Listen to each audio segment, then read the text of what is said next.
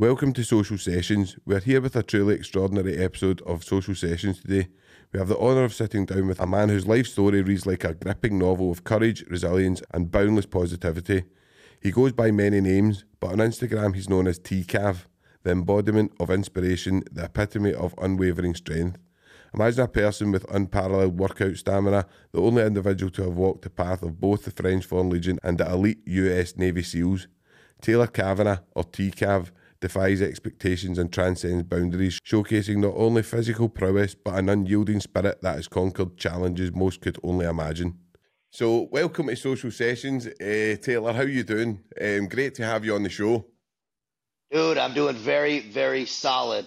Thank you guys for having me, and thank you everybody for listening.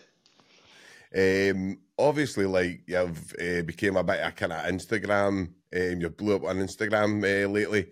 Um, can you talk a wee bit about kind of how that came about? Like, obviously, we know we'll go we'll go into kind of your history later, but like your your profile on Instagram went huge. Is it? Is, do you think that's down to just kind of your hard work and ethics that you've got going? Yeah, man, dude. So I wasn't on social media for many years, right? Um, I had a fake profile with a fake name Jarek Stonewall back in the day when I was an active duty SEAL, but only for a few months, a handful of months also. And I just did away with it. It was causing me some complications, and so uh, I decided to do away with it. And so I was off social media for man, probably about six years, and I only had it, you know, for about eight months of my entire life. Wow. But as I was going into you know, kind of finishing up my time in the Foreign Legion, and I really felt like I had gotten right. I was actually in the hospital on with dealing with an injury and had a little time on my hands sitting in the fucking hospital, man. And I decided, you know what? Now's the time to put out in a very strategic way and, and roll this message out. And so I did. I did, you know, a just a, some military posts once a day for you know a few months, and then just kind of started roll. But always with the clear message. I I did it deliberately. I wasn't posting stuff of me doing. It was all a deliberate move to get a good clean message across. And then as it it just picked up pace, picked up pace. Then I decided it was time to do the YouTube. And once those two kind of came together, then you know, the profile started to kind of grow and it started to gain some traction, which I was happy to see because it means the message was resonating. No, it's definitely a powerful message you've got as well. And um, obviously, I'm kind of uh, similar with the message I've got. I unfortunately don't have the, the physique you've got, but um, I'll be working on that. Uh, but to be honest, I think the message you're putting is amazing. We've got similar backgrounds that, and we've been both in kind of um, prison, stuff like that. Do you know what I mean? So I'm going to just take you back to your history, um, Taylor. So obviously, what was it like growing up? Is it was it California? Is it California you stay, or is it is it, where was it you grew up in America? Yes, San Diego, California is what my hometown. I consider my hometown where I grew up. Born in Boston, still family there, but raised in San Diego through all the formative years. And San Diego is an interesting place because it's a border town of Mexico, right? So a lot of people don't really think of that side of it. But the most busy and dangerous border crossing in the world is San Ysidro and San Diego, right? Like so there's and a, stuff. Imagine, yeah, imagine the the drugs, the car. There's a lot of stuff that comes that's uh, through the porous border. And so San Diego is a it's a nice, beautiful city, but it has a tough side. Right. right? It has a tough side. You can find some problems in San Diego if you want to find them. you know, so I can imagine. And I was finding some of them, bro. I know. So, what obviously growing up is there obviously that kind of culture I would imagine would kind of the the cartelly culture would kind of float over then would would kind of float over the border and obviously um, it, it, would be quite a interesting um, as a as a youth kind of thing like that seeing the kind of cartels how they work and easy money and stuff like that for like people that are in poverty so is it kind of impoverished the same way as Glasgow is? Is there areas of San Diego that are kind of impoverished? Yeah, I mean, you all. I mean, every big city's going to have those, you know, tough areas, and San Diego's no exception. I mean, they have a big. There's in San Diego, there's a big gang problem. There's a big, uh, you know, you got every race under the sun, you know, and a lot of people are grouped up in neighborhoods. It's it's a you know it's a massive metropolitan city on an international border. So it has. I'm not too familiar with exactly the inner workings of Glasgow, but I know Glasgow's a tough fucking city, man. With the Glasgow smiles and all that, dude. You guys got a lot going on up there, bro. Uh, so it was, but very affluent also, right? Aye. Very. You have some money too, and so I didn't grow up in a really poor area by any stretch, but it was, and also some of the access to money can also what does it do? It buys drugs, you know, and so that creates its own problem, and and so that was kind of what we were running into. But we were in Mexico quite a bit, not dealing with any real cartels and those things. That's Mhm. kind of a little bit separated, but just the entire culture is one of partying, you know, kind of getting after it, having access to a lot of things was is uh is a is a big problem in San Diego. Just the access. Sounds um, it sou- does sound similar to the kind of problems that we see in Glasgow, um, and it's obviously due to kind of. I always say, Taylor, it's always due to poverty. It's always due to um, the kind of uh, working class thing that that will go. And I don't know how much America's go with that, but I understand that, there's there's real poverty in America the same way as there is in Glasgow. Oh yeah. hmm Um, and as you probably as we'll go into the later on, and when you go into the prison system, I would imagine the American prison system would be pretty similar to the the, the, the Scottish prison system in the way that you don't get many people from affluent areas in prison. It'll probably be a lot of people from the Mm. impoverished areas. Um, Yeah. So I'm going to just take you to obviously your childhood, right? Obviously, you've grew up stuff like that through kind of a wee bit hard time stuff. So how did you end up in the military, Taylor? How did that come about? I grew up on a Marine base. So my father was a Marine, but very young I was. He got he was in and out. He wasn't a career guy. So possibly I was exposed to it a little bit and it was opened my eyes, but really it was not pushed on me. My father was not all about the military by any stretch. And I wasn't my but I do come from some stock, some breeding. My mom's dad my grandfather was a captain in the United States Navy, Naval Academy. So kind of the family supportive of the military, right wing, you know, politically. And I saw some commandos, kind of familiar with your like your, your SBS guys, you know, the Right. Navy SEALs training in the Bay, and I was very young, seven years old, and that opened my eyes to oh, this commando world's a thing. So Vietnam SEALs, Green Berets, that stuff was really interesting to me. And, you know, kids play war in the forest. I was playing for real, man. I, I knew it was what I wanted to do. Not in a romantic way. I didn't have any dreams of being a fucking Rambo. It wasn't like that. I just, I was fascinated with the man behind the gun. Like, who, the, who is that guy that's creeping around the jungle?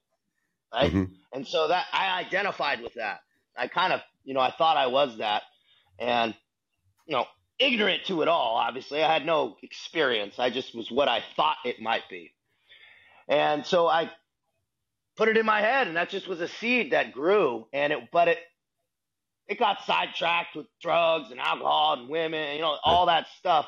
Side, sidetracked sports, also positive things too. But it just, I was Right. like, I'll do it later, and so that's kind of how I was exposed to it. I really exposed it to myself. I just researched it and no one pushed it on me. It was just something I was a calling. That's what I felt like it was. So, like, see, see myself. Obviously, the views I, I have, I've got uh, views about kind of. I love. I've got so many friends that are soldiers, um, and I really respect the way a soldier goes about his life. I really respect the way, um, the discipline, the dedication. I don't agree with war necessarily, Mhm. Taylor. I don't agree with some of the stuff that we do as a West, as a, as a West. Mhm. I, I don't know. obviously in America there's a lot of patriot patriotism and stuff like that in America. I understand that. How was your feeling when you were like when you were actually in the army and you were like obviously in kind of oh, how many how many tours did you do? Did you do a couple of tours? hmm Yeah, I've done you know two full deployments, one to Yemen, one to Iraq, and then I did two in the French Foreign Legion later into different locations, South America and then Eastern Europe on the Russian border. So I've kind of had a spread in, in multiple countries, serving in multiple countries, which has gives me a unique angle Definitely. on even the political side, Aye. right? Which is something that a lot of people don't really ask me about, but is actually an interesting perspective because I got to see it from the French side also, right? Aye. even how they Mhm. view America, right? So Mhm. I got to see some two angled thing, and you're actually the first guy or podcast I've actually even who's actually kind of opened that question up. So I appreciate that, and it's it's war is such a sensitive topic, right? Because Yes. it's never the aim. And one thing I always say, people are like, give violence a chance. You see those fucking dumbass shirts, man. I always say, man, that's a guy who's never experienced real violence. I mean, you've been in prison. Anybody who's Right. been around real violence on the streets or anywhere, man, you're like, Mhm. you want to stay as far away from it as possible, right? Yes. And that's not what you. That's not like the. That's not a long term goal for anybody. It shouldn't be because it's not going to last long if that's your how you want to live your life. So, and I kind of open that up to answer your question directly. Is while I was in, there's some frustrations for sure, right? But I always thought it was my fucking duty just to not think politically, right? I mean, it, but to maintain my moral standards no matter what. Right? So that's why I sleep like a fucking baby, man, because I never broke my moral standards anywhere I've ever went. Nor did Mhm. anybody around me ever. I never Mhm. saw anything unprofessional. I never saw anything that was that would cause me to lose sleep or not have peace. Dead Mhm. serious. So yes, there's collateral damage. Yes, there's things that happen with bombs coming from planes and stuff, but nothing that nothing that we were direct, directly re- correlated with or or had responsibility for. And so I I have a I have a mixed feeling of war. Right? It's it's unfortunate, but a lot of times necessary to get some shit done. Right? So it's a it's a um, it's an unfortunate reality in our human tale, right? I know, I I don't, I don't. I, it's like it's it's, and possibly in the future, it's it's it doesn't exist anymore, right? I don't know, but there's a but it's proven itself to be just to this point in time to be the to be just a rule of thumb, and so I was just. I saw it as my calling to do this duty for my country, if- you know, and that's just kind of how I looked at it. I didn't overthink it. No, I think I think that's a good way to look at it. I think um, the way I always see it is like I, I've got I've got my own views, Taylor, right? And it's obviously different. We're not going to go into that because it's it's like I've got my views on what's happening in Palestine and stuff like that. Just now, I don't think I don't even think that you can call that a war. Do you know what I mean? Um, I think we you and different when it's Iraq and stuff like that. Things needed to happen. Um, there is different things. Obviously, the different things we when you think about uh, war as a tool it's obviously sorted a lot of problems, and it has been the way humans have basically um, over all the years, over every single kind of generation there's ever been, has been the tool that, as you say, the rule of thumb. It's been how Mm. how it is. So I'm just um, interested to see as a kind of soldier who's like really doing well, um, gets such a ma- great positive thinking and such a positive message. How do you how do you manage that when I've seen other soldiers that um like myself, like for prison, I see some of my friends in prison that just cannot move on. They're, they're, they're Mm. like it, it- it's beat them, and I think what you're saying about the violence and stuff, um, nobody wants to be in that. Really, it's it's it's brought on you for whatever reason, right? Whatever Mm. reason br- it's brought on, but nobody really wants to be in that, and I, we talk about that on this podcast quite a lot. Um, so it's just to kind of see what you would can I say to somebody like if there was a soldier watching this, it's maybe um, really depressed and, and, and maybe can't get out that mindset. How would you kind of say you done that? How how have you managed? Because it's it's it's really it's, it's really insp- inspirational, Taylor. To be honest, the way that you've come out the army and way the message that you've got, it's actually very inspirational, mate. Um, and I take my hat off to you. So it's just how would you tell somebody else that was maybe struggling? This is what I done. Mm. First thing you have to do is get right. Right? We see a lot in on the news and society with people look up and out they look up and out to attach themselves to problems that they seek to fix, right? Mm-hmm. Protesters, when they're not right themselves first. Yes. So the first thing I said that if you're trying to think about all this stuff going on in the world and wars and let's be quite honest, we both know that yeah, there's controlling powers, money, and there's so much complication that that is muddles the water. It's so who the f- knows what's going on. Really, right? That's, that's, that's, the bloody truth. True. And so, what, what, what? And and I'm not saying that's not fixable either. All mm-hmm. I'm saying is you're never going to be able to fix it if you can't even fix yourself first. Yes. So that's what that's the reality I came to that the Foreign Legion allowed me, right, with the time to actually sit and think quietly, with mm-hmm. no not a lot of inputs from noise and normal civilian society and you know, and obviously getting off drugs and and those heavy things right. that were are just selfish endeavors that you, will cloud your your vision and your clarity. So once I would say to that guy, if he's having a fucking problem and can't get right, is to stop, look, listen, take a knee. We call it that sills. Slow the fuck down. Go, what can I affect change in me today? Well, mm-hmm and this may sound so rudimentary simple to people, but this is kind of how I show people. We strip it down to the absolute basics. Are you getting up on t- the same time every fucking day early? Mm-hmm. Most of the time, people aren't. I go, no. well, start there, right? Start there. Do it early as shit, too. Not six. I'm talking four, right? And mm-hmm. maybe even earlier, like painfully early. Why? Because it's a sign of gratitude. You're only getting up to forego pleasure for purpose, just to be a better person. Give yourself some time to now get yourself time to think, stretch mm-hmm. a little bit, get into some quiet thought. No phone, no e- no stuff puking all over you immediately, sucking your soul out. Reflect. Allow yourself to get centered, right? And and I won't go too into it now, but that's where mm-hmm. I start. I say start with the basics. Effect, get control of the things you can get control over all in your life, clear out the clutter mentally and physically in your life. Mm-hmm. And then what? And then move on to the next bigger thing. And then the next bigger thing. And then once all those things are solid, okay, now you can start affecting change in your community and possibly your country. Mm-hmm. That's that's what I think the order of operations should be. And also, in terms of just inner peace, that's how it has to be, man.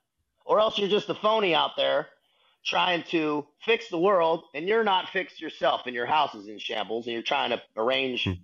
everything in, in, society. It doesn't make sense. So that's what i would tell to somebody is slow down and start making the changes and controlling the things you can for the positive. No i think that's a powerful message taylor um, and i appreciate that. It's um, a lot of the time we've got uh, like we in Scotland, we've got a massive addiction problem, and I know you've been through yeah. that yourself. Um, I've had addiction problems. That comes with the territory when you come with prison and stuff like that. That's always mm-hmm. um, what. Obviously, when you've got um, can I you get guys out here and that I've, I've I've dealt with a few soldiers. I've seen a few soldiers, and and it's you're so right in what you're saying. You you you can't attach yourself to exterior and try and get exterior validation when you're no validating yourself.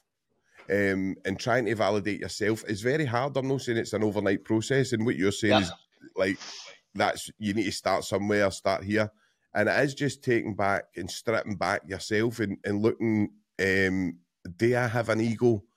Do I have, um, as you say, like damage inside that you need to face on? There's nothing that you can change. Um, so I'm going to just skip to like taking you into your kind of prison years um, because it'd be interesting to talk about the prison for my basis, for like a Scottish prison, um, and talking to somebody who experienced the American prison. How long did you do Taylor all in? So there's a little distinction, and I don't know how it works in the Scottish system. We have our prisons, and I we have our jails, right? So we have kind of the long, long terms, which you might be considering like we have in prisons. I've been to jail, so I've been three months here, six months there, you know, months here. So I've done stints over time, nothing longer than four months at a time, mm-hmm. right? So that's kind of, but I've just done multiple little chunks here and mm-hmm. there. And, but you're mixed in there with felons and, you know, mixed bags of people waiting trials or serving mm-hmm. up to year sentences on violent crimes or felonies or waiting to go to federal prison or state prisons. So we kind of have right. it kind of a mixed bag is just just to kind of make the distinction for people. But so, yeah, but ours are break broken up racially, right? No matter right. where you're at. So I was in it when I was up in Bay Area, kind of in San Francisco area. It's lockdown facility, so there's no yard time. You know, you're you're right. there's no you're not going outside. You're you're locked down 23. You know, so that was difficult. No sunlight and stuff for months and months, and you're broken down racially. That's how it works in the United States. So whites are with whites, blacks are with blacks. You know, Southern Mexicans are with Southern Mexicans, Northern. Mexicans are with Northern Mexicans, and it's strict. That doesn't change, and the importance is a program, right? You get on a program that is conducive to keeping your mental positivity intact. And that's mm-hmm. something that I think is probably international. You know, it's probably something that guys, you know, you get on your routine. Isn't it interesting mm-hmm. how even in those constrained environments, what do what do guys resort to? Habits, right. routines, mm-hmm. right? They, even bad ones. It's what even bad ones, right? It's whatever keeps them in that comfort zone or something. So if you can make your comfort zone something positive, right? That is, mm-hmm. that, and those are the guys that do well, you know, and come out better. But you're right. They, mm-hmm. there's drugs are a problem. Violence is fucking mm-hmm. is an issue, and and right. I'm sure it's the same that you've experienced, brother. No, well, obviously, like, I done 15 years in prison, so I done, mm. um, I done like a, a if, I, if I was 19 years uh, of age, I was in, I was 35, so mm. I done most of my adult life in prison. Um, mm. So when I see prison, right, I, I just, I just actually wrote a book. Um, it was called, it's called Authenticity and Chaos, and mm. it, I'm basically trying to say that what we're talking about today and stuff like that, um, and the positive message is is near impossible to put into a prison system. And I've spoke to like um, the Compassionate Prison Project in America and Fritzi. She's dead, dead, um, positive, and I love her to bits. She's great. Um, but I do struggle to see how you're able to get guys um, to get this positive message. And maybe you can enlighten us, Taylor, and, and say something that I, I, I miss. But I just see prison as a kind of lost place where anybody that I've ever seen changing was always due to like spiritual. Um, mm. they, they maybe found God, or they just genuinely had had enough of the life. Yeah. Mm. Um, but I never ever seen the prison system changing anybody. It was yeah. always somebody that changed themselves. So when yeah. I done that, it was like I done 15 years. So I seen like, as you say, addiction, violence, you see it all and you become really desensitized to a lot of stuff. And I think that's a big problem for guys coming out. If if guys come out of prison and they're desensitized, you don't feel you don't feel part of the society. If that makes sense. Mm-hmm. Um, and I don't know if you found that even similar with the smaller sentences when you come out. It takes that wee bit of time to reintegrate just mm-hmm. because of what you've experienced in prison. Um, so obviously we're talking about the gangs and stuff like that. We don't really have that here in Scotland. I mean, we do. There there is factions and stuff like that when you go to certain prisons and whatever. You, people know people, but um, I don't. How how would you like? It would be it, like how would you bring out that positive message into prison, Taylor? I mean, it's a, a very hard question I'm asking you, but how would you kind of bring something that would um, enable the, the, the prisoner to take control with herself and have that positive message that you give and that and that I try and put out as well. hmm I have a follow up question after I answer this question because I'm curious about when you got out and kind of your mindset, and so that that's why I think it will help. But with the, it's you have to plant the seed of self worth into somebody because the root of all these of all these issues self-sabotage danger criminal activities all these things are rooted in a lack of self-worth right Yes. and even me i i experienced that of it's revolving self-sabotage reaching externally guys reaching for drugs guys are reaching for power with money or and it's all it's all kind of usually related to drugs and Mhm. vices and it's and what happens though? Well, we all fucking regret it. we all feel shame, right? And we all feel shame and we all feel those negative emotions when we're doing those negative acts. It's not rocket science, it's universal laws and principles. Definitely. Also a little bit of education. So Yes. teaching people these universal laws. Like, let's take the actual formal religion out of it, though I do, I do agree. It's very positive for, you know, there's so much positive act, but what those formal religions are teaching you is a belief in something greater than yourself. At least a Mhm. better, a, a greater understanding in that your actions matter. hmm So it's get, but if the the issue with formal religion is, and I'm not against it at all. I'm just saying why I see people have issues with it. I should say Mhm. is they go, well, I'm not with that formal religion, so I'm just not gonna. Well, you got to teach them these universal principles that if they believe in re- religion or not, these things are true, right? Law of Mhm. attraction, law of vibration, law of these things Mhm. are, and they could they and you point to their life. You say, hey man, look, wh- when you've been doing this bad shit, look where you're at. Mhm. Like it's just, and look what everyone else around. Is everybody here happy? Right? No. So obviously we have to start doing something different. Why don't you just give this a try? Now, now we have to shift to the habits, right? Because the self worth comes from the work, comes Mhm. from that daily work, and that's something that I had to learn was, man, I didn't start to feel good about myself until I was doing shit that was good for me I and, Mhm. and stopped doing things that I regretted and caused me shame and ripped my life apart. And I said, if I really love myself, I'm going to not go, you know, partying at the strip club all night, doing drugs, and then driving, you know, causing, just causing myself massive problems because you're just exposing yourself to risk. You know what? How about I get a little rest, chill, and get up early tomorrow, and then work on something that's going to actually benefit me, right? It's a better Mhm. decision, right? Not necessarily the most fun, but it's teaching yourself that your self worth is is that worth for tomorrow, that worth for Mhm. now and tomorrow, not this immediate pleasurable moment. And it's also being like, hey man, putting a little responsibility of them. Say, hey dude, if you got anybody in your life, even if it's just yourself, bro, don't you want to be the fucking man that people rely on? That people Mhm. go, you know what, that dude's solid, man. Not the fucking guy that needs to ask for money and and is bailing out of jail. And no, like that's not desirable. Everybody knows that's not desirable. Don't you want to have ha- have money and be successful and have people Mhm. go, wow, that and that guy, that guy has knows what's up. And it's I and it's unlearning a lot. I would say.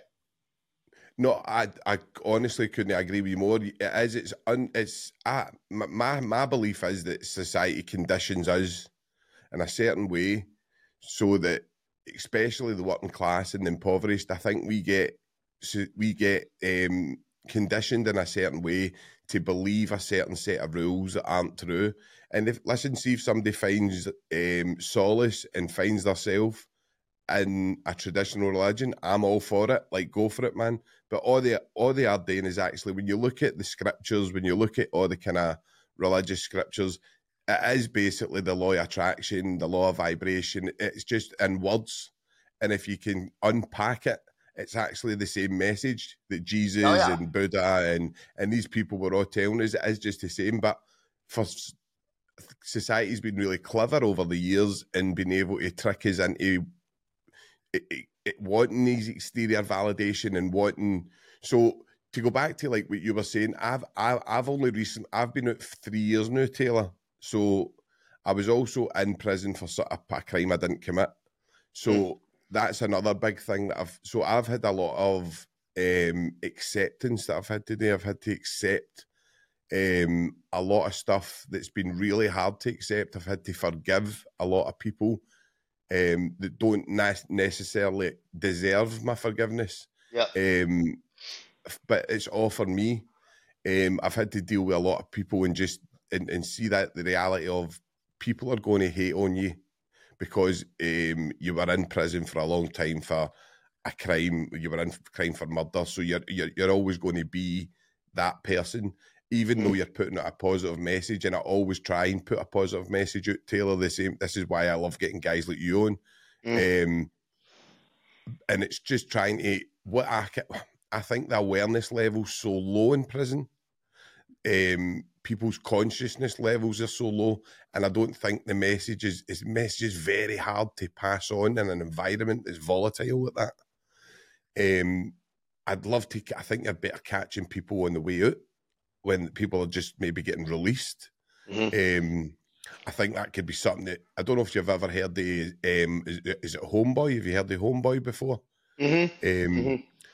I, I, think um, I mean I don't know how much if you, if you how much charity work, but I think you'd be an absolute asset for the guys if uh, for guys coming out of prison and mm-hmm. actually being able to hear your story. But anyway, that's a, a totally different thing.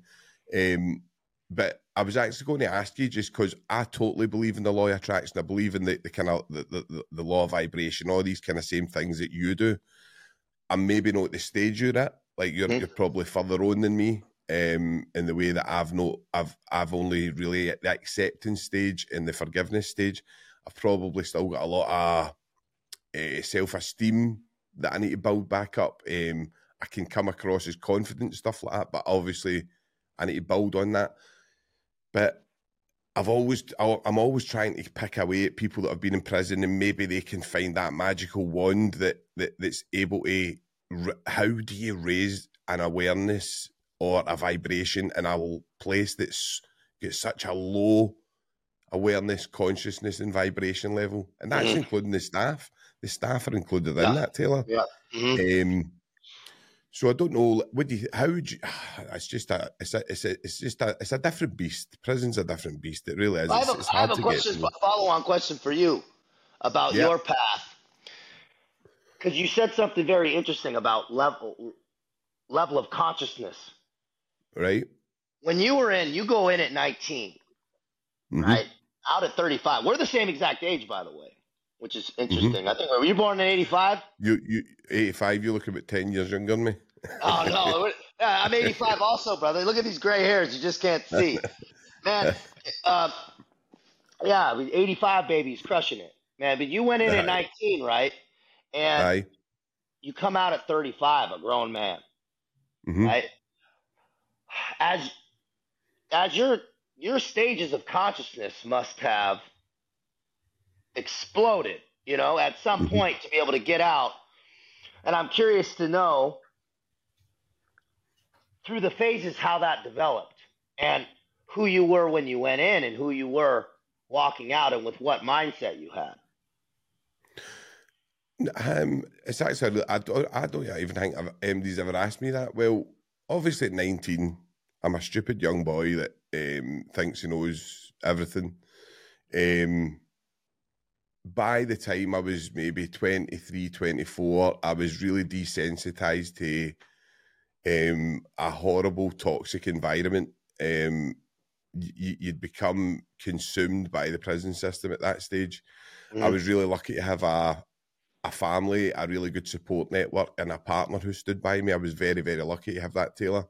Mm. Um, and I think that's why I was able to kind of um, get through it because most guys at do the amount of time I've done aren't able to kind of function the way I do. I understand that. I can see it. Like when I work with guys, I understand that mo- a lot of people, um, and then you get a lot of people that, that, that, go further than me that are doing better than me, Taylor. Do you know what I mean? But the the the ninety five percent of the people are lost, um, addicted to drugs, uh, really really badly traumatized. Probably a lot of childhood uh, ACEs, um, ad- adverse childhood experiences very low consciousness level. So I read a book called The Celestine Prophecy. I don't know if you've ever heard of that. No. It was a so the book was um, all about energy and stuff like that. And I met a, a really interesting guy who was in there, a lifer, who um, taught me. And I used to think he talked a one lot of rubbish. I used to think this guy talks so, but I used to love listening to him because he was so knowledgeable. Mm. He used to tell me about the law of vibration, the law of attraction. He would tell me this, he would tell me that. So I read this book um, and I got a feeling over me that I've never had before. It was like a, um, I felt good. So I, I then moved on to the chimp paradox, which set me up for kind of a good way. But I was definitely the odd one out in prison, so I'd probably didn't didn't speak a lot about it because it was like wasn't it the in thing in, in yeah, prison yeah. to be talking about like my spiritual consciousness levels and like yeah, you know what I mean? Like people would be like eh, shut, fuck, shut up and fucking get the get get, get a joint out do you know what I mean? Um, so it's like it really wasn't like that. So I think probably it wasn't it I started getting home leaves and stuff, which over here, Taylor, is like when you're day a long sentence we had, you start training for freedom. So you do the yeah. last four years, you start kind of going out and, and, and doing home leaves and stuff. And I got to a very, very high level of consciousness at one point in my life. I've actually lost it again. But at one point, I was flying. I could feel it. I was on the right level. I was on a good level. Mm. Um, and it was basically just journaling, going to the gym, um, manif- like visual, visual visualization, yeah. putting stuff into practice, and everything was falling into place for me. Um, and I've just kind of fell away from it. I'm going to get. I prom. I'm getting back into this year. Yeah. Definitely. I pro- I'm promising myself um, that I'm going to get back into it, and I know I will get back into it this year. But um, it's an interesting question because I don't really know when my consciousness levels changed. They probably bounced all over the place a yeah. wee bit, Taylor, mm-hmm. for a while. Um, but I've always wanted to. I'd love to get into the prison system and try and raise the awareness levels. I just don't know. I just don't have the tools for it. I don't know how to do it. Like, I, yeah. I, I, and I don't think MD can. I think the prison system needs to change itself. Yeah. And it seems steady. Like I don't know how it is in, in America, but like seems steady sending sending a guy to the shed. To he's going to just sit there, um, yeah. maybe take take some take some drugs, chill out on a ch- chair all day. Like, why don't you do mandatory classes, mandatory mind- mindfulness classes, mandatory yoga, mandatory? Do you know what I mean? Like stuff yeah. that for yeah. an hour a day, um, and, yeah. and and give people that wee chance that they could maybe get that level of awareness and get that wee um, but anyway, that's a way, a, a, way off. But no, thank. It's a really good question you asked me, and it's, it's really interesting because obviously I've got a part I was going to talk about the law of attraction, but I think we've covered that. Um, so I'm going to take you to obviously like what an amazing thing that you like. You're the only person in the world that's a US, been a US Navy SEAL and a French Foreign Legion. Is that right? Yeah, there's might have been some rumors of some old Vietnam cat that may have, but I I don't have it verified. But as far as verified, verifiable, yes. Um, and what was what would you say um, is a big difference between those, Taylor? The, was there a bit was there a big difference between the, the two of them? Apples and oranges, man. Apples and oranges. it's it. well, first off, Navy SEALs is a special force organization community, and the French Foreign Legion is highly trained infantry soldiers, right? So it's a different philosophy, philosophical approach that you're in, different organization. The climate is different as far as discipline. Right, the Foreign Legion's much more disciplined, much more formal, much more strict, and the level of, of autonomy is very minimal because of history, right? I understand you got guys coming from all over, checkered backgrounds, and speaking different languages. You got to put a heavy thumb on them to get them going in the same direction, right? right? And they do, right? And so, and the and the level of autonomy in the SEAL teams was very high. You're mm-hmm. you're um, and your freedom of movement is you're living a kind of a normal life after you get through SEAL selection. You're living in town in an apartment and your car, and you know you're not living on base. So it's a it couldn't be two two opposite things. It's for sure was, was was different and and the difference was different made it a lot very challenging uh, it, psychologically and emotionally so um, you must have seen a lot of things obviously like in uh, both both uh, kind of obviously the french foreign legion and the navy seals but um, what was the kind of what was the, the, the, the kind of best moments that you had maybe in the seals what was the kind of moments that you remember most um, in the seals, and then maybe some of the moments that that, that would that you probably wouldn't rather have been seen. Like like mm-hmm. uh, obviously, I know there's tragedies happening and things yeah. like that, Taylor. So what was what was some of the stories that you would find in the seals? Because I know that they are like kind of elite force. Mm-hmm. You have poignant moments in the SEAL teams, for sure, where you have the ability to step back and kind of realize what you're doing. You know, at night with your legs hanging out of a helicopter on night vision, you know, just holding on to the door, doors open, no no seatbelts. You know, you you have those, and it's quiet. You know, you just have your communications on and quiet chatter. You have those moments where it just makes you reflect on tops of mountains in the winter, bottoms of oceans, diving at night, right?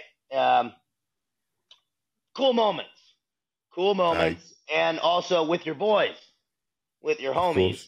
So, and you make a really tight bond. Even in training, you have those moments where you're like, hey, man, I can't believe we're fucking out here doing this, man. Swimming in the ocean at night, you know, with sharks around, man. It's so it's, you have those cool moments where you really realize that you're on this path. And especially if you think and you know you're on that in your destiny, which is what I mm-hmm. felt and knew, mm-hmm. that's, that made it cool.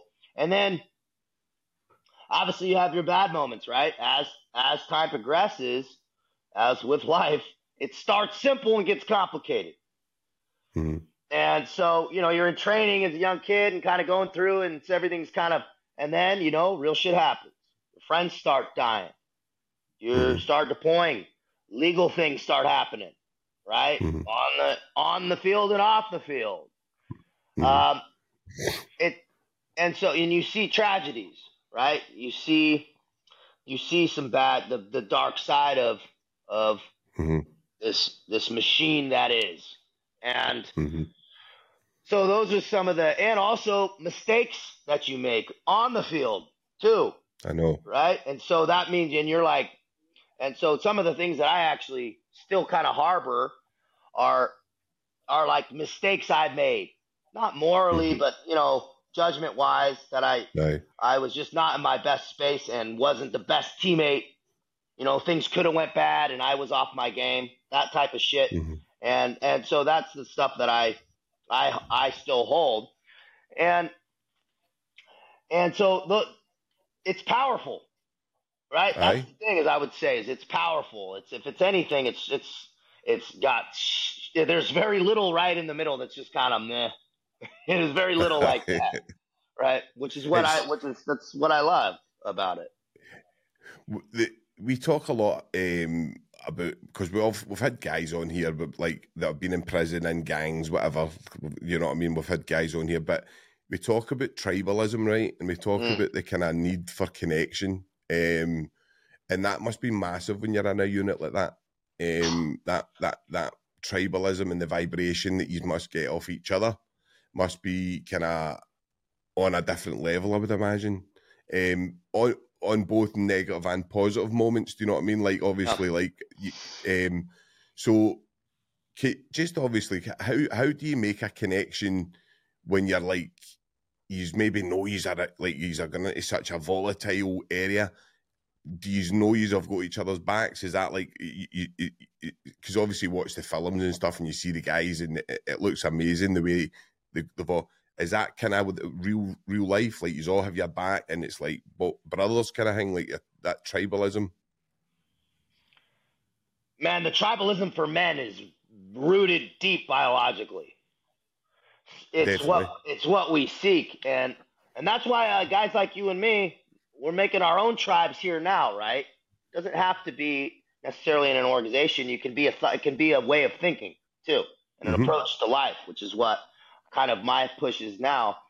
And yes, in the SEAL teams, especially in your platoons, you have SEAL teams, and then your platoons, 16 guys.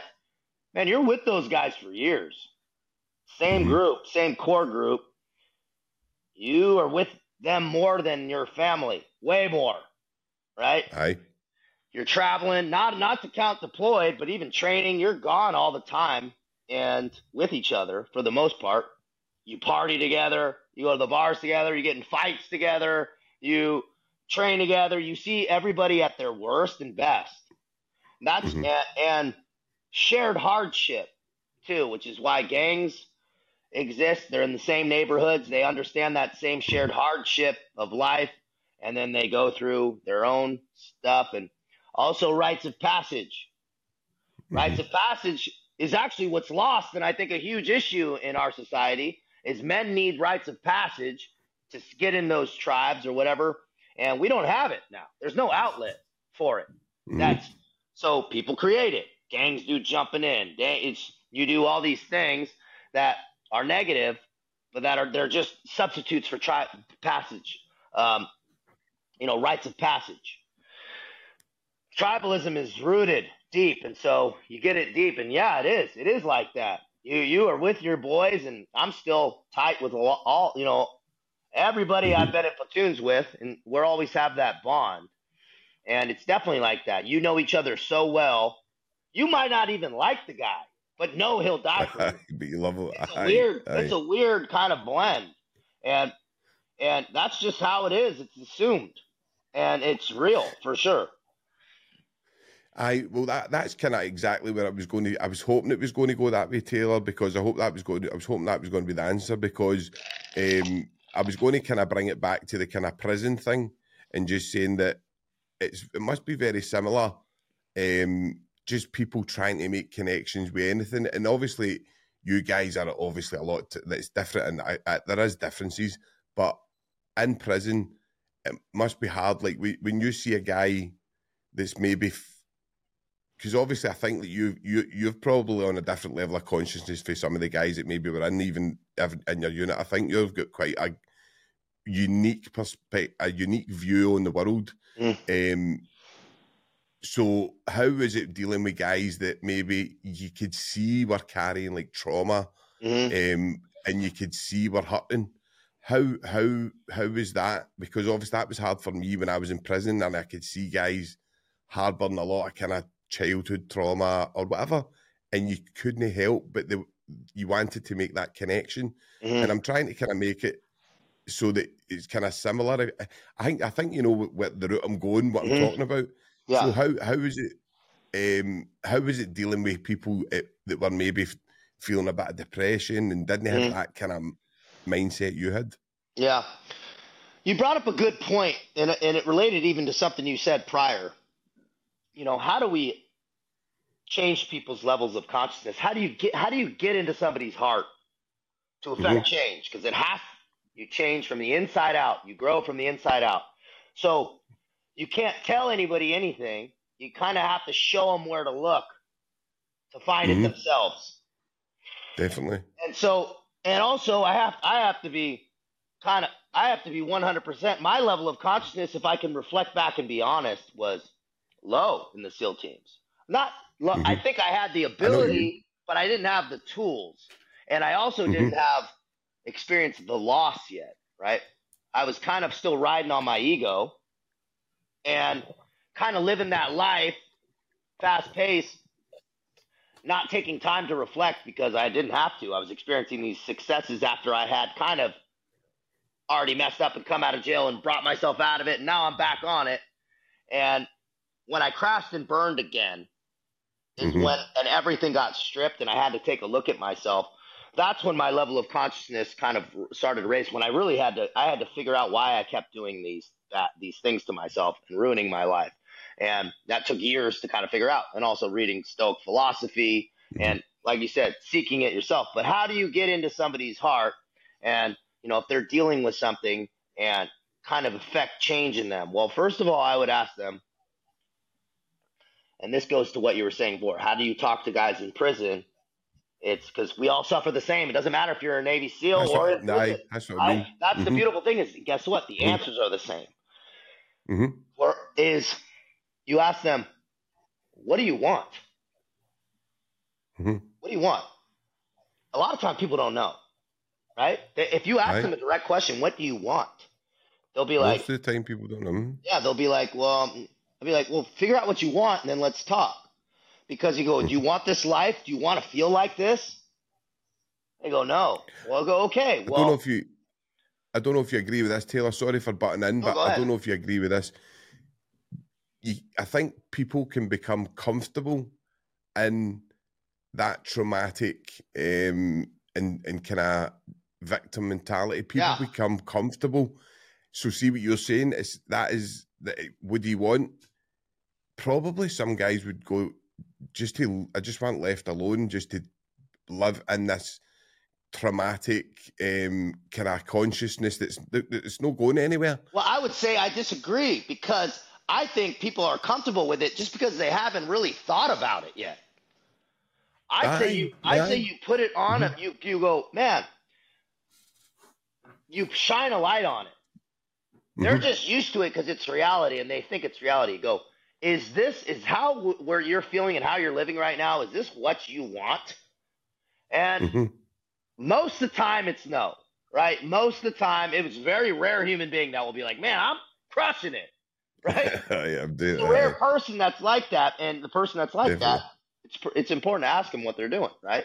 Uh, mm-hmm. Is is you go, what do you want? And they go, well, no, I just no, I want I want something. So guess what? If you want something to change, you have to change.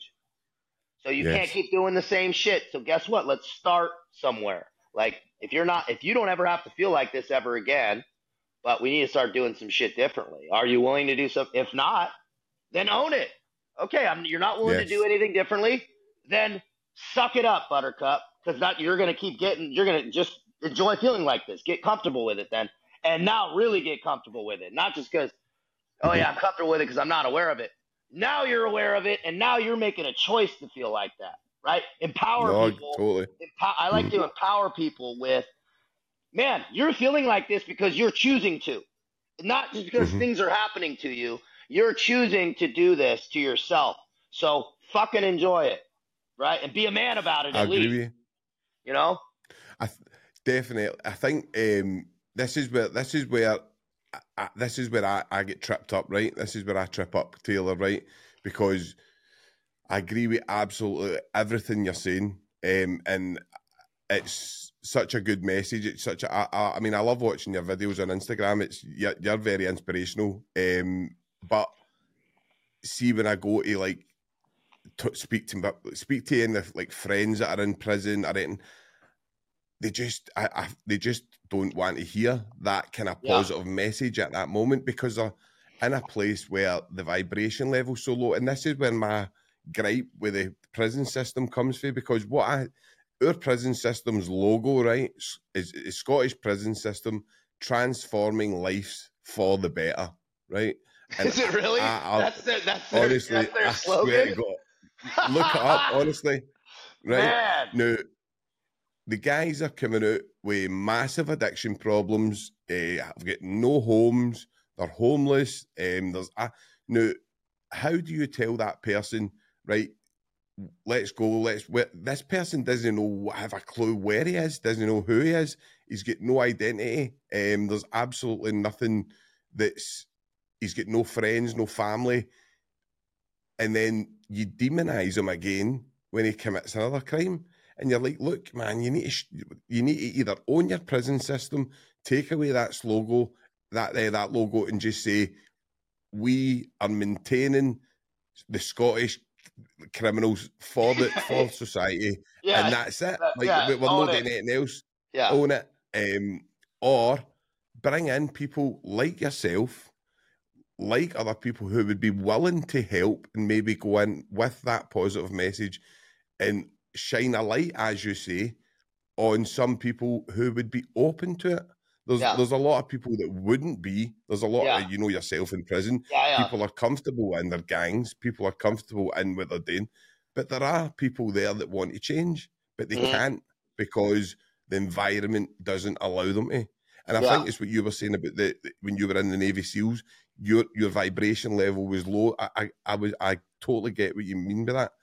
You don't see it at the time, but looking back and reflecting on it, your consciousness level is nowhere near where it was as the now. Yeah, That's yeah. like and it's because your environment wouldn't allow that. I don't Yeah. think you would have Yeah. That's a well put. Yeah, that's well said. I don't think you would have any soldier or any um, prisoner that's able to think the way that you're thinking the now, and and uh, uh, maybe the the odd one or two, right? Yeah, But yeah. most people are lost, and that's why they're in these positions. And it's no, I'm not saying soldiers are lost. I'm not saying like prisoners Yeah. are lost. I don't mean I'm it that way. Um, but they're certainly not on track for their self self love, self respect, self yeah, esteem, all that kind of stuff that's needed for what we're talking about. Yeah. Um, and I think it's amazing talking to you because it just resonates right through. So we're in different parts of the world. Mhm. We've got similar belief systems, Yeah. but how we also struggle to go, how do you take that to people who aren't ready to do it, aren't Yeah. ready to hear it? Man, man, that's such Um, a that's such a difficult difficult approach because I hear the dilemma you're saying because let's be honest, there's a percentage of the population that just will refuse to hear it, right? No matter Yes. how loud and clear you say it, they need to Mhm. go down this path and they're going to do it and they're committed, right? They're committed. The I don't say they're hopeless, but I say that's for a larger, larger power, right? That needs to. Mhm. But some of us, I like to consider conduits, right? We're conduits of mm-hmm. Mm-hmm. information. And that same Yep. message you're talking about, which is fascinating, is isn't that funny? The same message has been being said and understood for centuries, I know. millennium. It's the same higher consciousness speaking to all of us. That's why we can all hear it. And it's all the same message, just being repackaged and delivered differently to different societies, to different places. So some of us are conduits and can can tap into it a little clearer for whatever reason. You know, life has splayed it out for us to give us the Mhm. ability to change. Now, how do you kind of not force that change, but push it in the right direction? Right. That's the question we're asking here. Because I actually think that's the, that's the most important question that we're we're discussing is how do we do how do we effectively do that? And like I said, we get, you get in there and it's not immediate. It's not Mhm. immediate. You do. It's difficult to get healthy in this in this setting that you got sick in, right? And so that you know, in prison, that's difficult. It takes a rare individual to rise out of prison better. That's the Yes. truth. Mhm. That's the truth. No, But what is it? What is it that about that person that makes them rise above, right? It's they've empowered themselves in some way. And Mhm. so so I'm not saying I have the answer, but I'm saying let's let's pick the individual that gets out of prison and is better, right? That Mhm. person has generally empowered themselves in some way. Yes. That person has understood a larger power than themselves, whether it be religion, whether it be universal principles, or whatever. They know that there's bigger things than that. They've self actualized, which means they've taken time to become more conscious. hmm And now, generally, those people try to help other people. They like to transcend self. Yes. So there's like there's like a, a you know four things, and a fifth one, uh, you know that person is has made a decision. They've Mhm. made a decision at some point that they don't, like you said, they're just tired of the life, or or they made a decision. They made a decision at some point that they're going to change. hmm Those are the things you just you you you give to people, and you say, look, these are the characteristics of somebody that does better leaving here. You make now this is the part where you empower yourself and you make the decision. You have this mm-hmm. information, you can do it, but don't complain when you're back in here and complain about the system, complain about this because it's possible to get out of this system. Hard. Mm-hmm. It's also being realistic. It's hard. Yeah. It's not going to be easy. So let's give them the information. Also, they need more information, right? You have to be giving them books on universal principles, Stoic philosophies, reading things, you know, ex- uh, at least giving them access to these things if they don't already, or the time to actually. It's a tough, it's a tough situation with that low vibrational state to change, but you just uh, have to give people the information and the choice. No, I, I, it, your message is um, resonating, and it's it's so true. Um, the pro the problem I find Taylor right is a lot of the guys can't read. A lot of guys have got learning difficulties in prison. A lot yeah. a lot of guys um, have got bad head injuries and stuff like that, and maybe can't think the right way. There's, I mean, I don't know how it is in America, but I was in I was in prison for 15 years, and I could I can't think of anybody that I met that was evil, like as in um, an yeah. evil person that, that that that a lot of guys made bad choices. There was but, but there was so many great guys in prison. But yeah, yeah, some of the best, you, ironically. some definitely, and some of the best guys I know, but, but, but that I met um, were in prison. And the thing is that they they they you they look up to the some people are look up to the wrong people right they look at they look at things and they think that that's the the grass is always greener, and the grass is always greener on that side because the bullshit the bullshit's fertilizer. That's why the bullshit's fer- the fertilizer on the other side. That's because that's why it's greener. Um, but uh, it is it's not you need to fix yourself, and I think when you get addicted to exterior validation, which prisoners oh yeah which prisoners can do, whether it be drugs. And and listen, I understand it. It's like it, that's the the hard thing about it is I actually understand why in that volatile, toxic, horrible environment you would choose to dull that out. To dull that out, I understand that. Uh, I, I understand it, but it's like you say, you need to take responsibility for it. But when you go into prison and if you say, guys, you know yourself, you go in to say, listen, guys, the first thing you say is, listen, all you need to take responsibility. You're going to get everybody going, fuck off. Like, yeah. who do you think you are? Because that's when when you when you try and better yourself or you you try and break the narrative or you come out for a better word, right? You come out the matrix and you move out of that kind of systematic way that, that, that they were taught to live.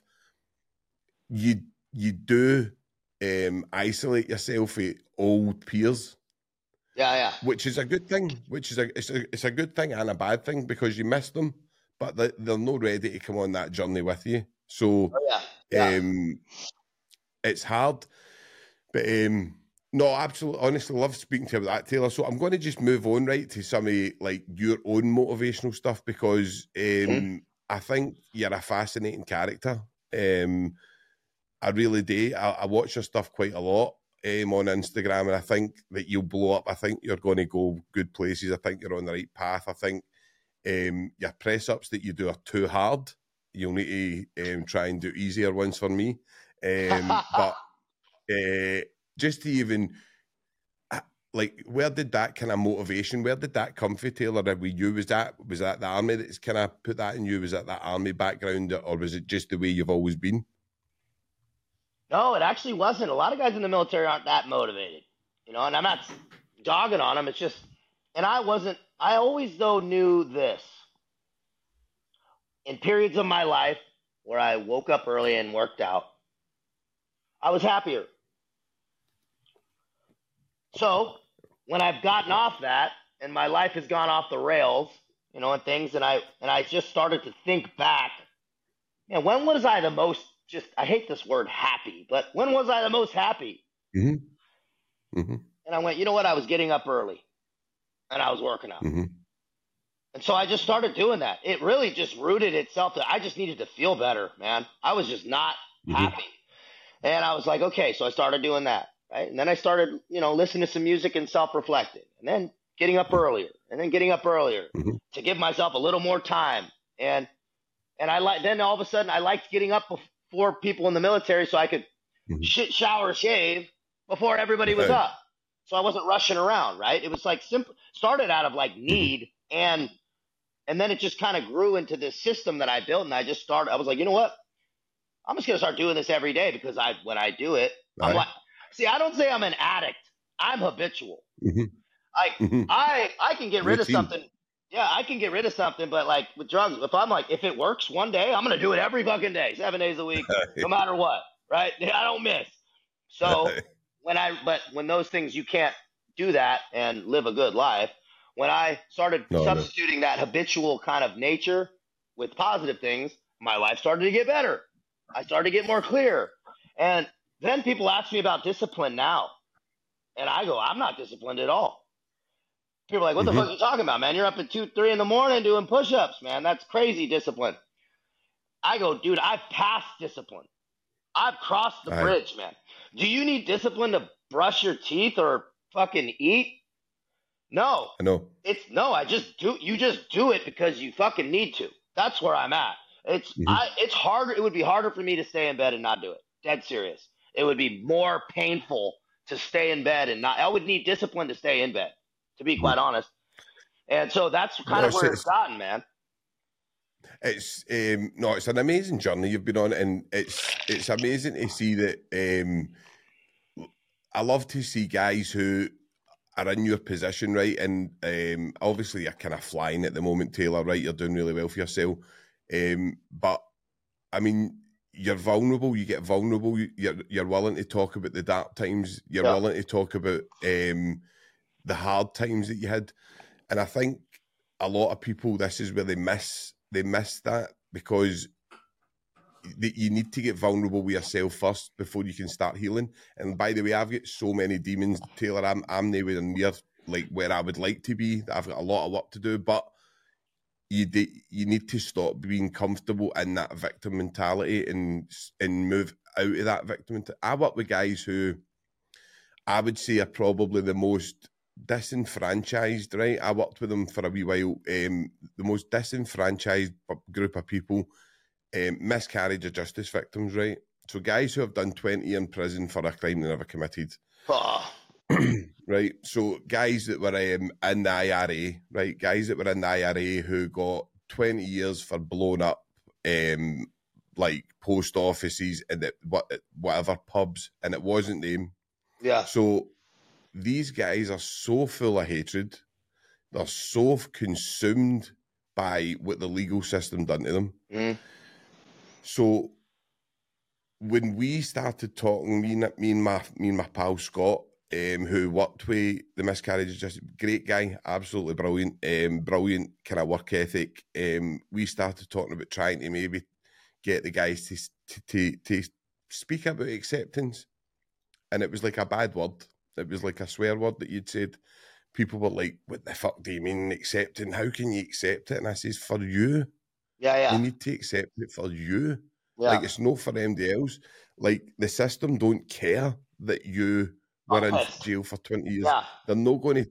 You, you, and then it's not even that. It's like you'll get guys who done twenty year, they win their appeal, so they get their conviction quashed, and then they're still the same, but they want an apology.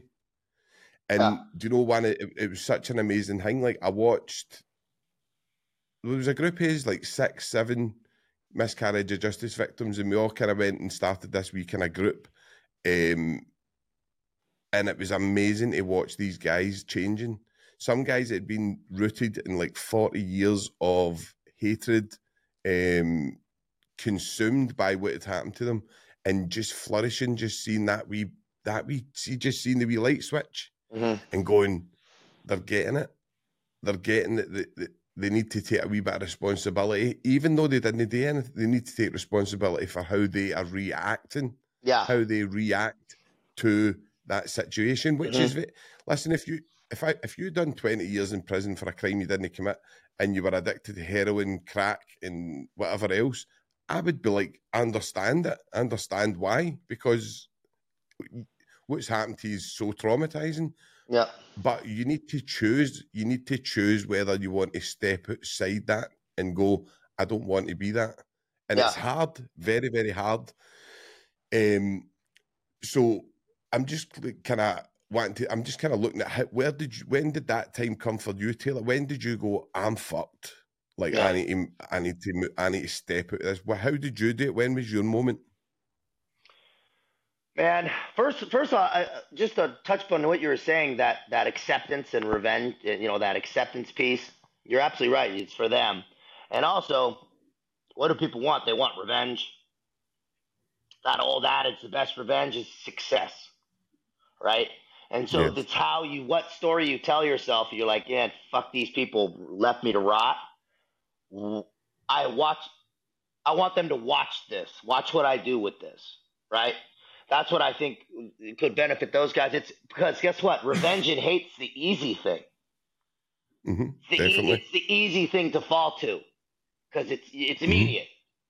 Success and acceptance, man, takes a while, right? Mhm. It takes a while, dude. So it's Aye, harder, Aye. right? It's not immediate, man. Like, like let's be quite honest. We've all had things that we had to accept, and man, it's hard. There's still things, man. I like I'm not some finished piece in glass, man. I have my, like you said, your Mhm. demons. Fuck, man. And that's what I like to share on my videos is kind of that that journey, because man, I got old ways of thinking, you know, you know, old relationships. I had stuff that comes up, and I'm just like, man, it'll ruin my day. And I'm like, man, this isn't me. Even you know, even doing all these things, and I still fall back into these ways of thinking. And I'm like, man, fuck it, right? You know, and so Aye. and so just say you know that there's there's that piece, but that that's also kind of segues into what what you just asked me is what you know what was the reason when was the moment that I was just like and it was I was suicidal living in my truck. I had a sawed off shotgun on my lap, and I realized I had no money and nowhere to go, and no gas. Mhm. Right? I was like, I had felt like, and it just had come. I had like come out of the fog of, you know, partying and drugs and all this stuff, and then Mhm. kind of getting losing my job, and then the girlfriend, and then now I had nothing. I was on like Aye. an island in Hawaii. I was living in the jungle. Really, I parked my Mhm. truck in the jungle where I knew nobody would kind of fuck with me because I knew I was running out of gas. Dead serious. and then I just realized, and the truck went off. I turned the key, the engine off, and I, I was like, "Holy fuck! I got no money and nowhere to go, and no title, and now all the world kind of came crashing down on me at the same moment." And I sat in that truck for three days, man, Wow. drinking, eating Adderall, taking the, just just like you know, just sitting there going, "What the fuck happened?" And coming, and then I had that moment of clarity. Where, so that was the moment I was like, "I'm fucked, dude. I, I have got to. I, I this is bad and dangerous because I wasn't even sad. That that's Mhm. when I knew it was dangerous. I was planning. I was like, man, I don't want it to be messy. How, what do I do? How do I logistically Like, do this so my Desensitized. yeah, I was like, I was, I was crying, bawling. Yeah, that I was Mhm. so much further down the road than that. I was like, just Aye. matter of fact, done. I didn't want to Mhm. try anymore. I was tired, and that's that's when I knew it was kind of a dangerous moment. So that was the moment I knew I was fu- I was like a fuck.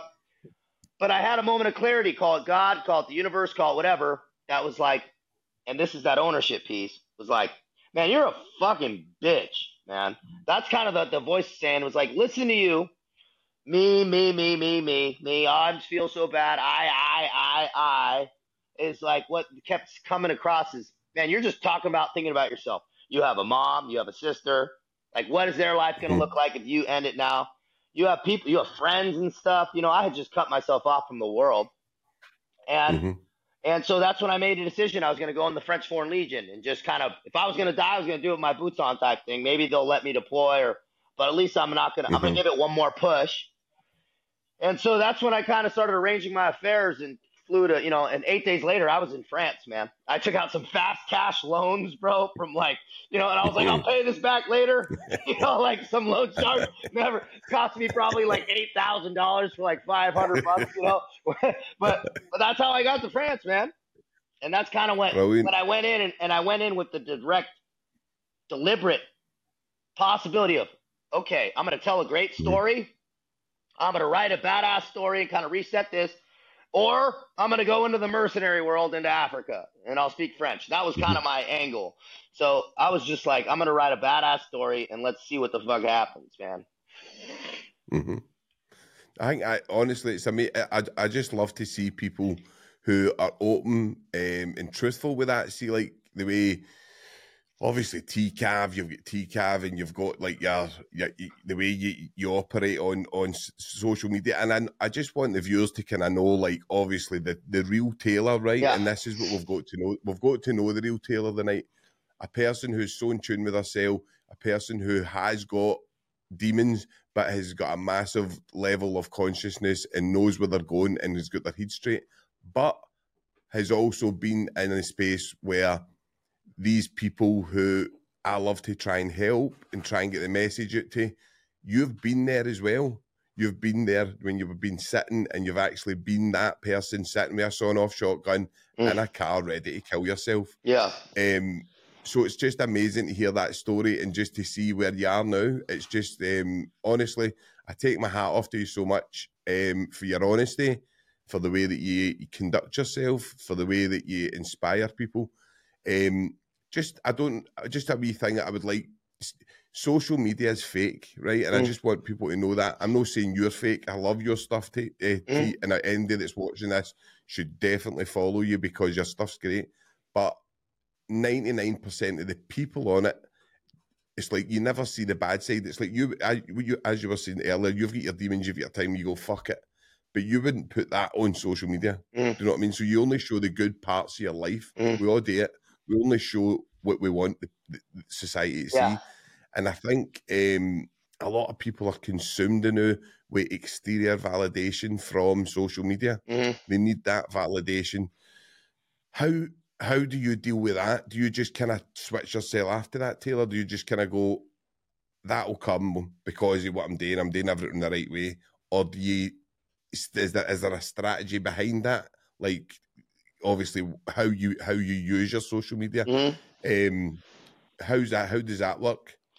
So I I know for a fact too. I could get like I'm pretty vulnerable on my YouTube, right? Because that's long form, and and I and I try to chop and give things that are pretty honest on my Instagram too. And I always even has brought I could always get more real, right?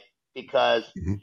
is because a lot of times our low vibrational moments we don't want to even we're not even thinking about getting the phone out and recording, right? It's just not Definitely. it's just not logistically where we're he- our heads at, and so Aye. and so there's always I always look for ways I can get more real, right?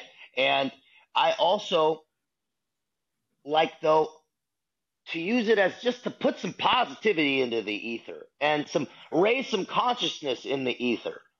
So that's kind of how I like my social media to be used is to, if for nothing else, I don't care if people fucking hate me, man. I got tons of hate mail. I'm sure you get it too. It's shocking know, that you can put out, I you can say something positive, and people will be like, "Fuck this guy." It's the weirdest you. thing, right? It's it's a, it's a It's true, I baffling anomaly, but I, I I get it because people are lost. I know. so fucking lost. And Yeah. so what I like to do is, man, even if you love me or hate me, make it interesting, right? Got to be entertaining because that's what it is, and raise people's consciousness, right? Get the message across no matter what. Because the tattoos and all the gold teeth, man, man, it's to catch people's attention. It's done deliberately. It's to catch people's attention so Mhm. they'll just listen for one fucking second. All I need them Mhm. to do is listen for one second, man, so that I can deliver the message. Right? Everything's done And deliberately. it's That's that, it's that, it's, it's that, yeah, that brutal honesty that's um, that that I love about you. That brutal honesty that you can. It's very rare in this world that you'll get a man who can like. I'm not got like Andrew Tate's Andrew Tate, right? I don't like he is who he is. He's done well for himself, but the guy couldn't get vulnerable if he tried, and I, I don't believe that he's totally happy either. I Yeah. would say that you're a much better person to to look at or follow than like Andrew Tate. Andrew Tate, he's got his moments and Yeah. he's he's articulate, he's clever, he knows what he's he's, he's strategic, knows what he's doing. But I don't think it would be in the same headspace that you're in. Yeah. Um, I think you're inspirational because you're able to get vulnerable, you're able to talk about trauma, you're able to speak about um, times when it was hard, you you don't shy away from that. Mm-hmm. Um, which I think I'm similar to. You wear your heart on your sleeve. Yeah. Um, which is which is kind of something that, that social media has kind of stole. So um, you see a lot of people um, depressed. You see a lot of people like I speak to people, and you if you've seen their social media, you would think they were living the best life in the world. Yeah. And then when you actually speak to them, they're like, "Sean, I need, can you talk to me? I'm like really depressed." And I'm yeah. like, "What? Like what the fuck? Baffling, what, what are you talking about?" But you can see it's I mean, obviously, I don't know, but I see your aura. I can see your whole yeah. aura, and I can see the positivity that you're giving out. Mm. Um, and I just love your message, uh, TCAV. I think you're brilliant. But um, so just to kind of take up, obviously, I know you we're on a kind of time scale here, right? So, um, like, obviously, just to kind of finish up, I've absolutely loved this podcast. By yeah, the way, too. I think it's been me brilliant. Too, bro. This has been great. Um, so, like, just to kind of finish up, um, and just kind of say what what what would be your kind of message for um I'll, I'll, I'll, I'll let you say like for the young people first because I think you've got a good message to tell the young people. Like the young, some of the young people that watch my show, maybe um, maybe are in about crime or whatever, things like that, mm. maybe kind of things like. I always tell them stay away from it. It's a horrible life. It's mm. it's a life that you really don't want to down what would be your message to the kind of younger, the younger generation? Yeah. Define what success looks like early. What do you want? And it goes back to that that question. Right? What do you want, man? Do you want a successful, beautiful life? Well, you got to make beautiful choices for that to happen. Selling drugs, staying out till all hours of the night, fighting in front of bars, going to jail, waking up hungover and feeling like shit, bro. That's not beautiful choices. Waking up bloody no. and fucking with legal problems, dude. That is a messy, messy life. That beautiful life that you envision, if that's man, if that's what you picture, then have at it, right? if, if that's what you want, then have at it. But if you really want the beautiful house, the beautiful wife, that beautiful life with some fucking money in the bank, well, guess what? You better start making responsible choices. You better start thinking clearly and making those good choices. And then it's having um, information and good positive role models, right? Because you have to have what people want, right? To, to, to, send any message, you have to, man, you have to be living that really good life. Man, my fucking life's great. I'm happy. You know, people, I have a beautiful girlfriend. I live in Southern California, man. I've have some experiences, man, I'm happy and I'm still seeking more success, right? Helping people trying mm-hmm. to do the right shit. But you have to lead by example. So if mm-hmm. you're not living that life, man, then you got nothing to to say because people have to want something that you have for them to listen to you. And so, man, I'd say to those people, identify somebody that that you respect and that you like. Reach out to them. Ask them what the fuck they're doing. Find a mm-hmm. mentor. Mm-hmm. Find somebody that will help you and guide you. And guess what? You need a plan. You don't build a house without a plan, right? You need a blueprint. No. Why not ask somebody that's already done it? It makes only right. sense. So be I say people, I always say at the end of my YouTube, be smart. Be smart means mm-hmm. let's oh, this is my life. It's the most important thing I'm ever gonna build ever. I should probably have a plan and not just wing it like everybody does. Let's get a plan, find somebody you like, and then start working it, man. And guess what? This is what I would tell them too. It's not going to be perfect. You're not going to be perfect. Don't get discouraged. Get back on the horse. Get tough emotionally and mentally. Man, get disciplined. Be good to yourself. Be good to your family, man. It's okay. It's not cool being a fucking drunk asshole anymore. That's Maybe that was in the past, but that's not cool anymore, man. Right. No, uh, brilliant message, uh, and I think um, Scott. I don't know how it is over over where you are, uh, Taylor, but Scotland's got a huge uh, problem with addiction at the moment, like oh, yeah. a massive problem with and addiction. And it's international, um, brother. I know, and I thought. Do you know what? See, like I, I've said it before. Like you take, you look at the West, right? You look at the West, and we, we I, I, I don't I, I don't I think if you do well you should you should have, be successful you should be allowed to have a good life. I don't necessarily my my my political I don't think that you should be allowed to have 10 billion pound in a bank because your dad had it because your dad had it and maybe a Saudi prince like that's done absolutely nothing in the world has got like 20 billion pound and there's there's children starving. I don't agree with that necessarily. I think people like yourself that work hard that have been through stuff uh, real true people um, deserve a good life at the end of that and, and especially when you're building it making the right choices and stuff um, but over here there definitely is some something wrong man like just I think society's sick Taylor I think society's sick in the way that um, it needs it needs a bit of stoic stoicism or something. It needs something like that. It needs it needs like something that's pumped into the into the ether, as you yeah. were talking about earlier. To to right and sometimes I go. Sometimes I think to myself, the vibration is raising, and then I see st- some stuff and I go, oh, it's no, like, yeah. and then I get I get pulled back into it. yeah. So I try no, I'm trying my hardest not not to go to these exterior like get involved in what's happening in Palestine and Israel, get involved in stuff. I try, I'll say my piece and I'll always say what I think, but if I think about it, it makes me sad. Like I watched, um, I don't know if you've ever seen that the the film. It's called "The Sound of Freedom." Sound of Freedom. Yeah, I'm familiar with all that called... stuff. I've tied in with a lot of guys that did a lot of the um, stuff for chasing down child sex traffickers and stuff. Man, that's a dirty Aye. world, bro. It's an evil world out here, right? I know. But uh, honestly, Tim Ballard, right? He's the only policeman like that. Well, obviously, but he's the only it's the only film I've ever watched where I'm actually rooting for the police. I was actually rooting for that. Uh, you know, man, like, that's classic, bro. uh, only film I was like crying, yeah. crying all the way through it. Like, go on, man! Like that Tim Ballard, love, love him, absolute legend. Um, but as I says, I think society's sick. I think there's a lot of things going on. People don't really want to take responsibility for what is happening.